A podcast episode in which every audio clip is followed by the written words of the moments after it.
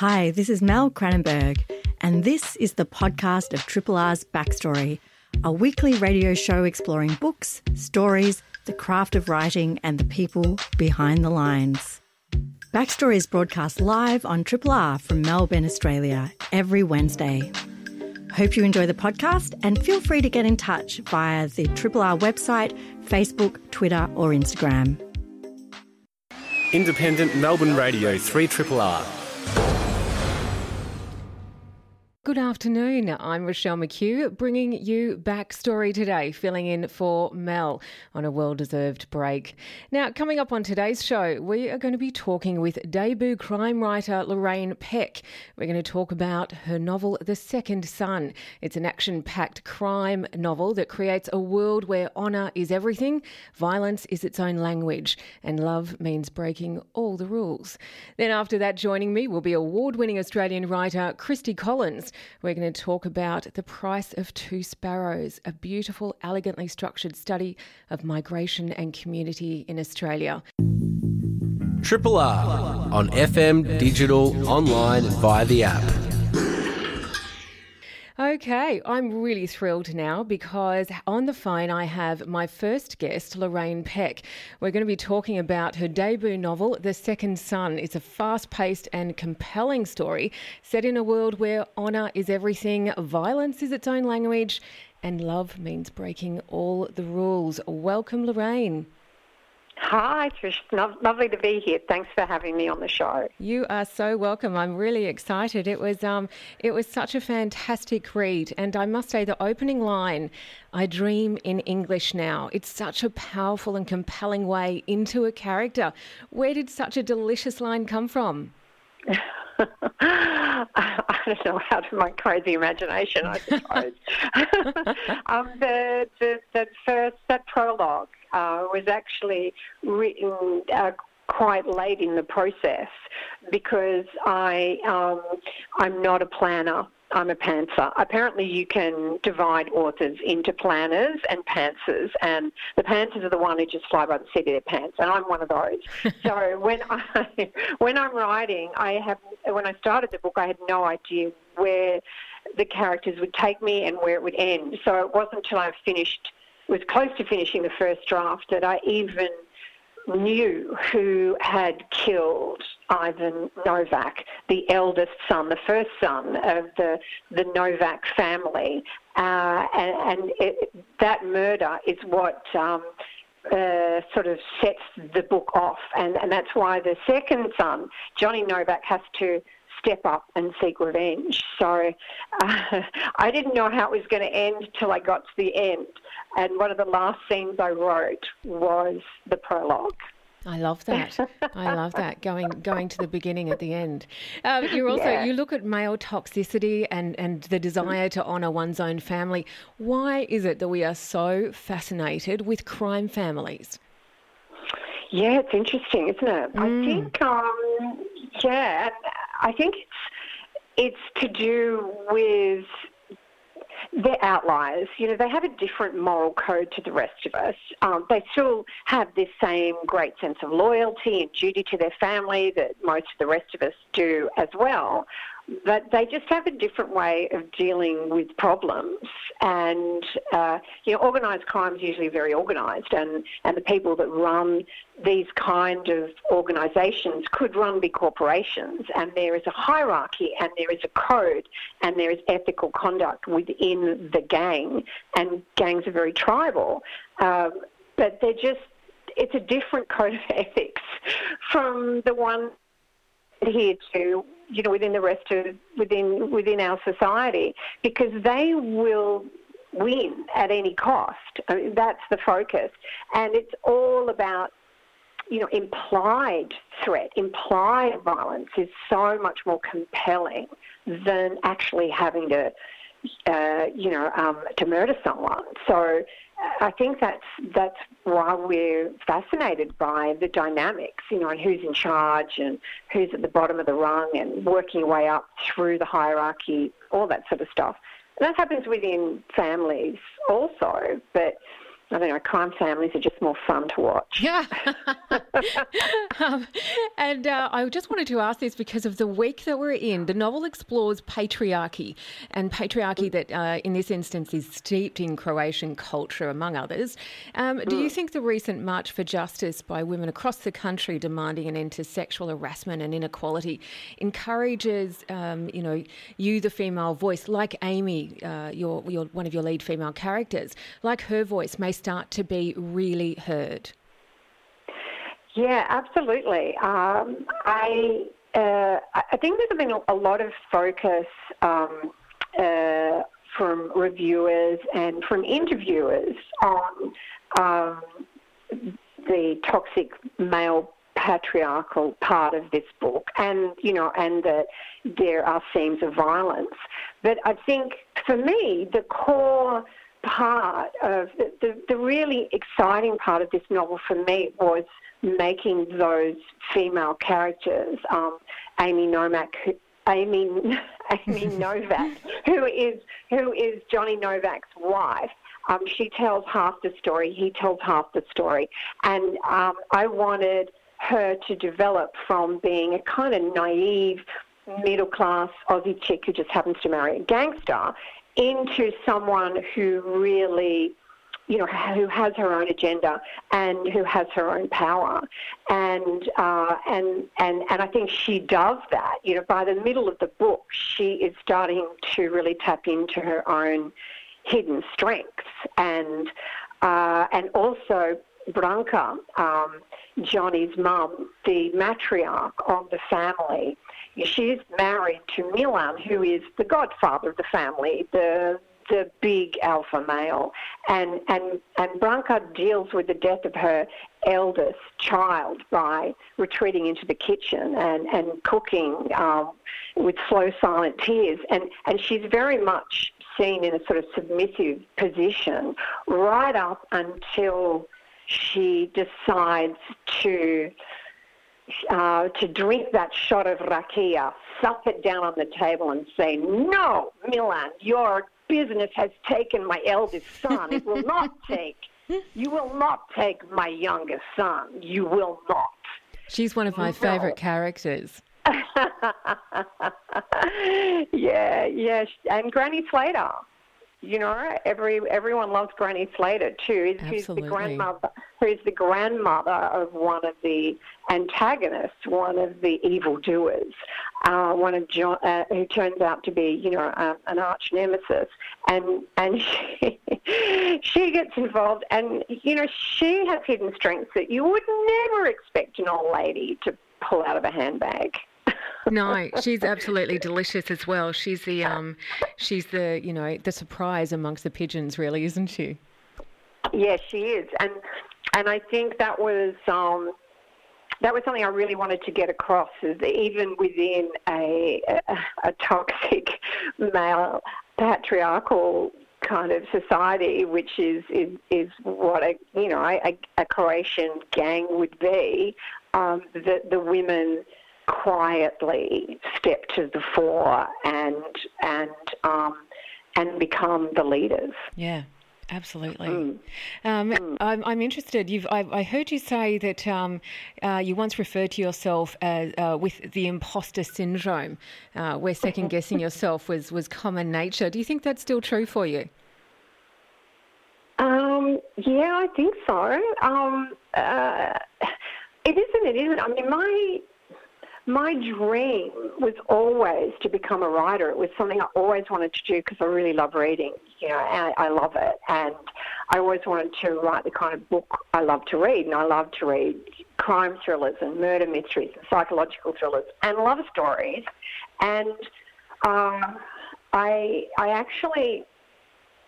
I just didn't know how to go about doing it, and I was reading The Dry by Jane Harper, one of your recent guests, up to her fourth book now. It's not her fifth book. No, it's her fourth book, isn't it? She's writing her fifth book right now.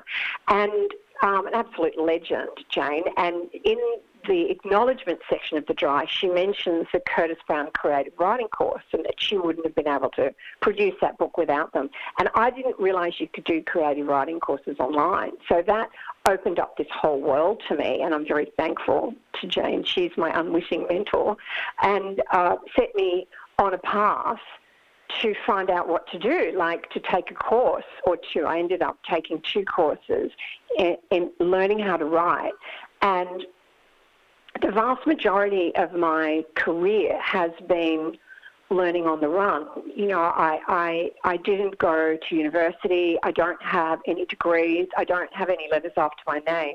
And I just learnt on the run. And for the first time, I decided, no, I'm going to actually learn about this craft because it's that important to me. I really want to know what I'm doing. I want to write a book, and I want it to be published. And so I set about doing that. And because I actually kind of feel like I know a bit about the craft now, and I'm learning all the time. And I have so many learning opportunities within Text. My wonderful author, Penny Houston, has taught me an enormous amount. And as I write the second book, the sequel, I'm learning more and more. But the interesting thing is I kind of, as soon as I was actually published, I stopped feeling like an imposter. I felt like I'm actually a crime writer. Yeah, I'm doing this. The coolest feeling in the world, you know, to get to the middle of your life and to be able to use all the experience you've gathered and put it to work doing like your dream job. Absolutely. Absolutely. Yeah, I was actually going to ask, you know, as a writer, do you think that that life always informs, that your own experiences feed into your stories? Yeah, absolutely. You know, my first job was as a magician's assistant, which, you know, you wouldn't think necessarily would be that helpful to becoming a crime writer. And not everyone can say that. No. My first job was a goodie. But, you know, I signed a contract to say I would never divulge how any of the magic worked. And it is magic, by the way. But it's also about distraction and about storytelling, and you know that's what you need to do as a writer. You need to leave enough crumbs along the way so that your reader isn't blindsided by the end, by the result at the end, by the resolution. They're not blindsided. They go, oh, now I get why. That happened, why. That happened, why. That happened. And but you've also got to be able to distract your reader enough along the way so that, you know, you don't guess what's coming every step of the way. You know, when you're watching telly and you just know, you can see that, I think it's been referred to by others as the puppet strings, and you start yelling at the television, oh, she's going to come down the stairs now and say, you know, whatever. Like, you don't want that to be happening when someone's reading your book. Absolutely. But you also don't want them to go, oh, come on, that couldn't possibly happen when they get to the end. Yeah, absolutely. Absolutely. Yeah. And your characters are so cleanly and so divinely fleshed out. I was interested to know what came first. Was it the narrative, the story, or was it the characters that you then needed to find the story for? Kind of a little bit of a combination of both. The character of Johnny Novak was inspired by my husband, the Croatian, Stead Denton, and he is he's dyslexic. He left school at 14, and he was absolutely destined for a life of crime. That was the easy path for him, and he took it. And it wasn't until he was in his late teens that he realised that probably wasn't the best way to stay alive, because a lot of his friends were ending up dead or in jail, and that he should take a different path, which he did. He decided to become a successful businessman, and that's what he went about doing. But some of the stories he would tell me, I would drag out of him about his time during that part of his life, just inspired me to write a character. I wanted to write a character who who had actually been born into a crime family, because, you know, how do you get out if you're born into a crime family? And what sort of different life do you have as a teenager, particularly to the rest of us, when you're learning about the family business? And so Johnny Novak came first. And then, and I wrote the first draft of the book is during a writing course called the First Draft Writing Course with the Writer's Studio in Sydney online. And it was told from Johnny's point of view, but in third person and past tense. And then I realised during the second draft that all my female characters were cardboard, and I desperately didn't want that. And I wrote one scene from Amy's point of view in first person, in present tense, just to get under her skin a little. And that scene made it almost verbatim into the book. It's the scene where Amy meets Johnny and they end up going to Croatia. And she really came alive during that scene. I really loved writing her. And when I shared that with fellow students during the Curtis Brown Creative Course out of London, the same one Jane Harper did, everyone was like, oh, we love Amy, we need more Amy. And she then gradually sort of took over about a third of the book. And then when I got the publishing deal with Text, my editor, Penny Houston, said to me, we kind of need to even up the point of view, so half of the story is told from Johnny's point of view and half the story is told from Amy's point of view. And I was like, oh, I don't know if that's going to work because it's an action thriller and Johnny's all about action. And, you know, Amy is just providing a sort of a different view, but she's also carrying this dark secret around, and I don't know. And Penny said, look, think of it this way. Johnny provides the action thriller. Amy provides the psychological thriller. Oh, it's like an epiphany. Light bulb moment in my head. Okay, now I get it. And off I went to work again. I think that probably... helped propel the pace of the story of reading it. I think that probably supported, the falling into the story and it just revealing as it unravelled itself to you. Yes, it did. It actually provided a lot more insight. Each one of these steps, and there were a lot of drafts. I think your first book goes through an enormous number of drafts between, the first one and what actually gets published.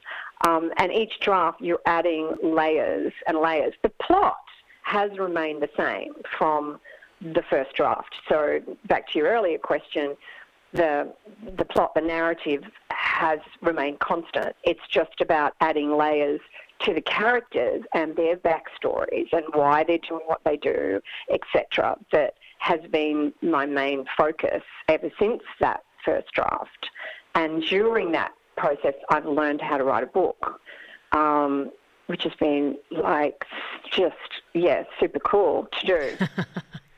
Absolutely. And I just wanted to finish with the Novaks, as you say, they're Croatian, and there's such a wonderful feel of their community, not only through the story of their family duty and legacy, but also food and domesticity. Was it intentional to create this common thread, a familiar thread for the reader? Yeah, I mean, absolutely. As much as anything is intentional when you're writing. Yeah, okay. I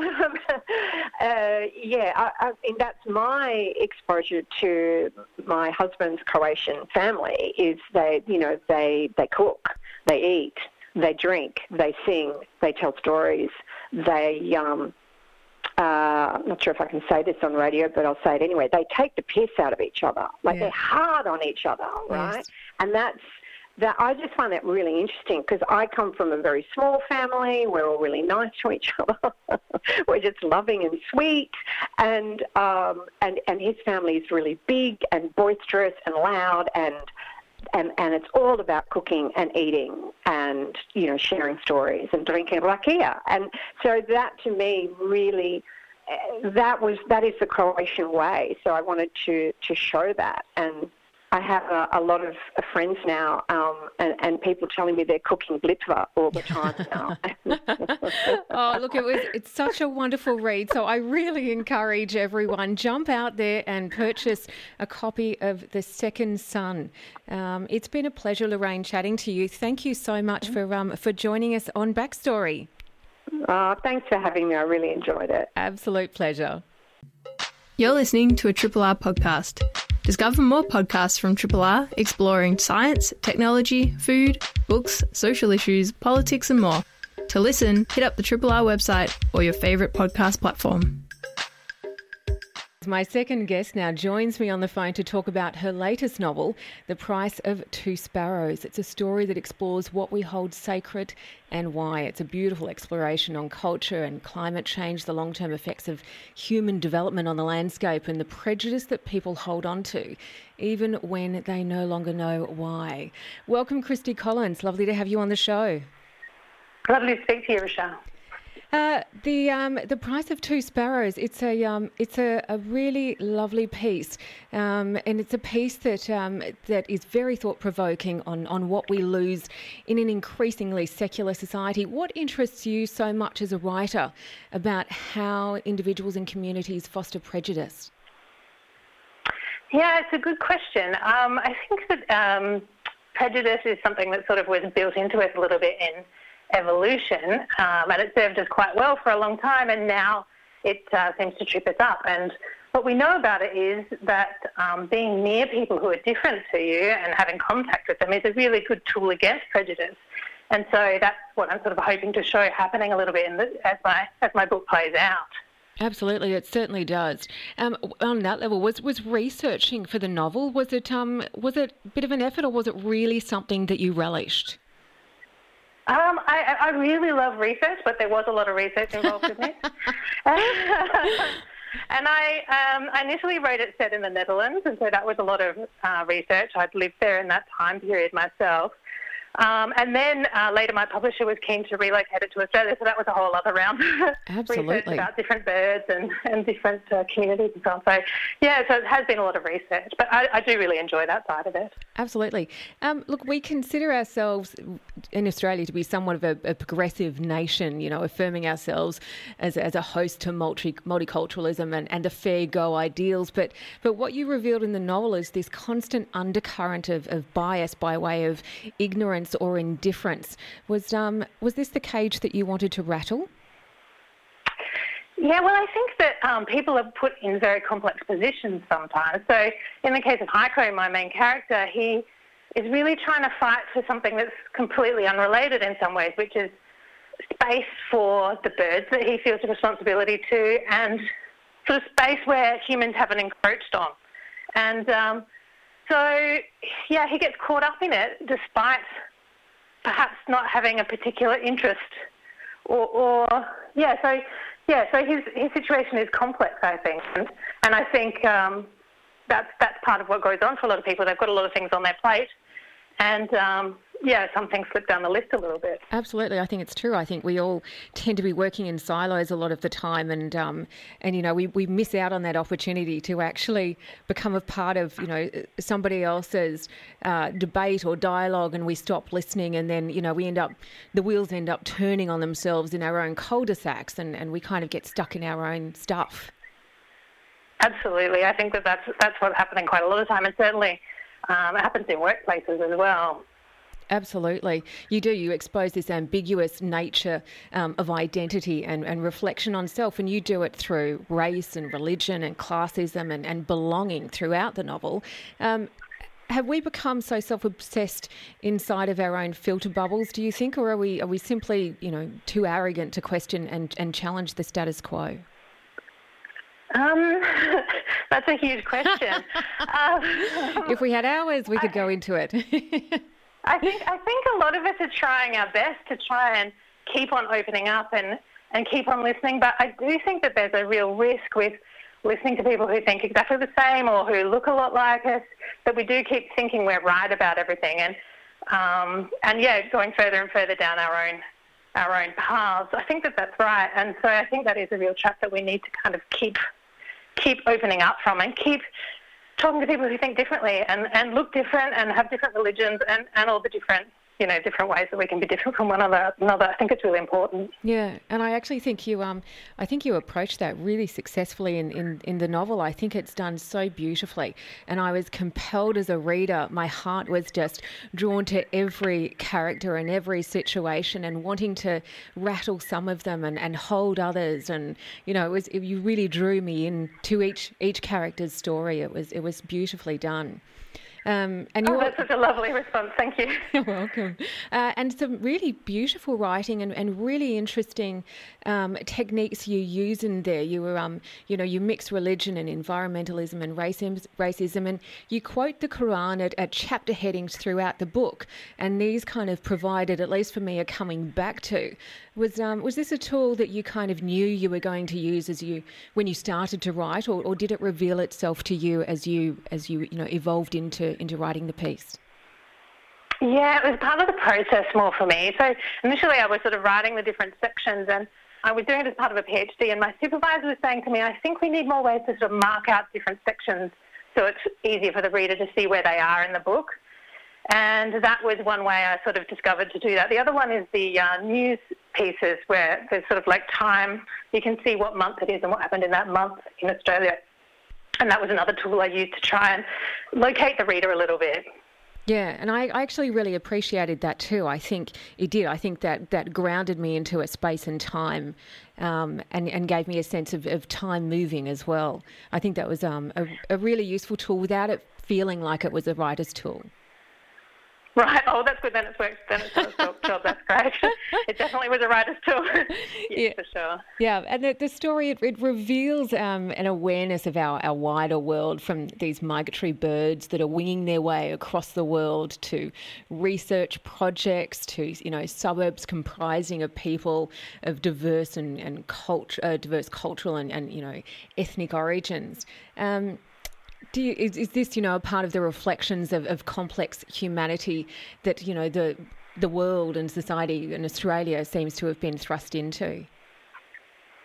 Yeah, I think I'm not the first person to observe the sort of metaphor between sort of migratory birds and the movement of people. And, yeah, that was a very obvious metaphor to me when I started working on it. And I like how that plays out in the novel and plays out...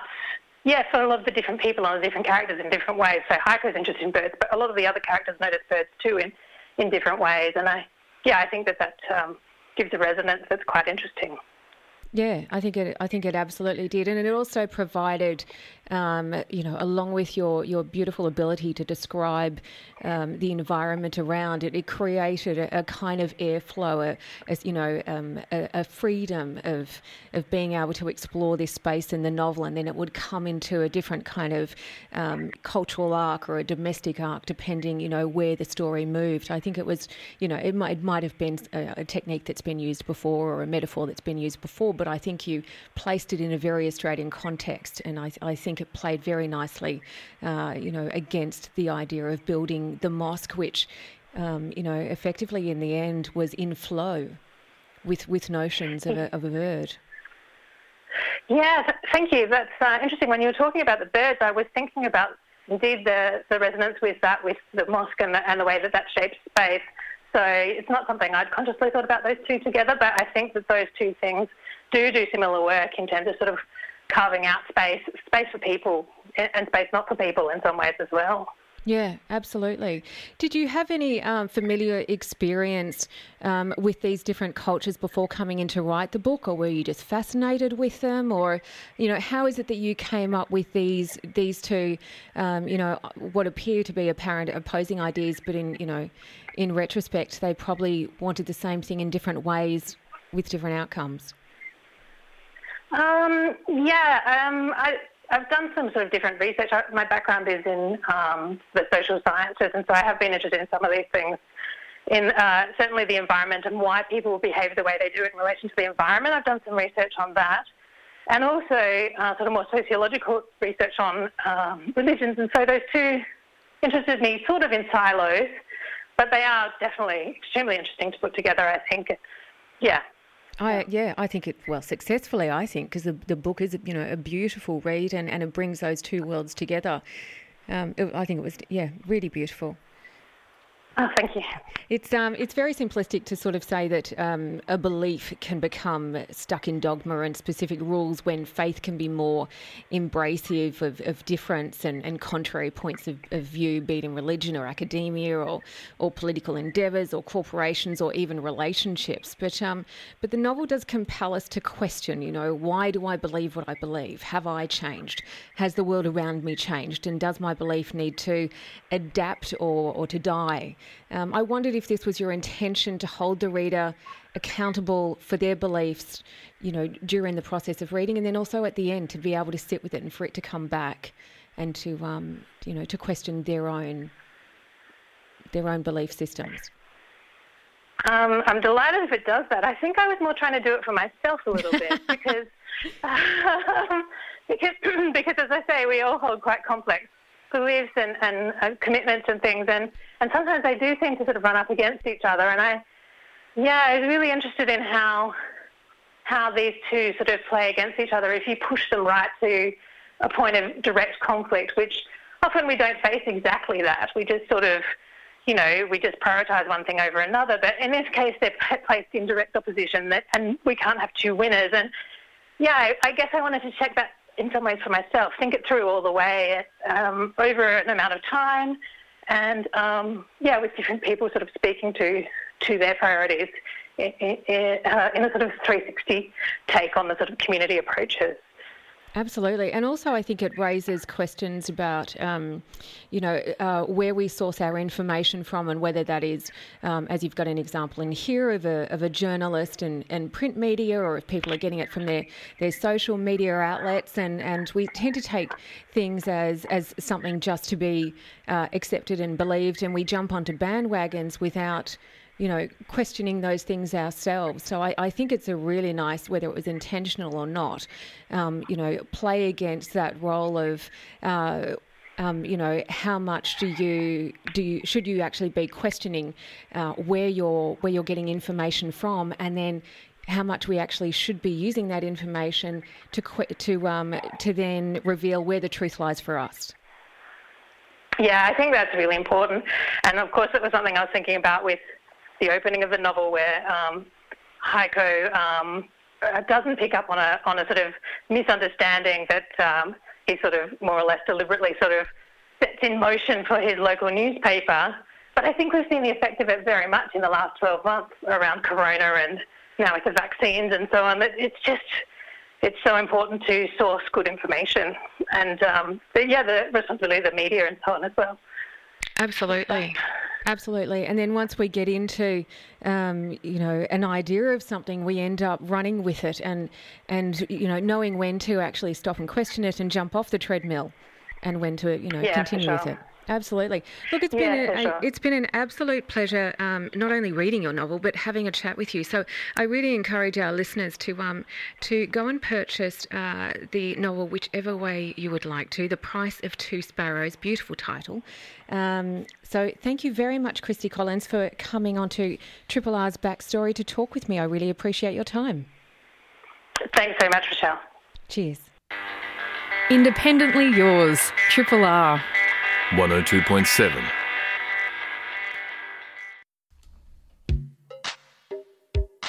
Hi, this is Mel Cranenburgh. Thanks for listening to the podcast of Triple R's Backstory, a weekly radio show exploring books, stories, the craft of writing and the people behind the lines. Backstory is broadcast live on Triple R from Melbourne, Australia every Wednesday. Hope you enjoyed the podcast, and feel free to get in touch with us via the Triple R website, Facebook, Instagram or Twitter.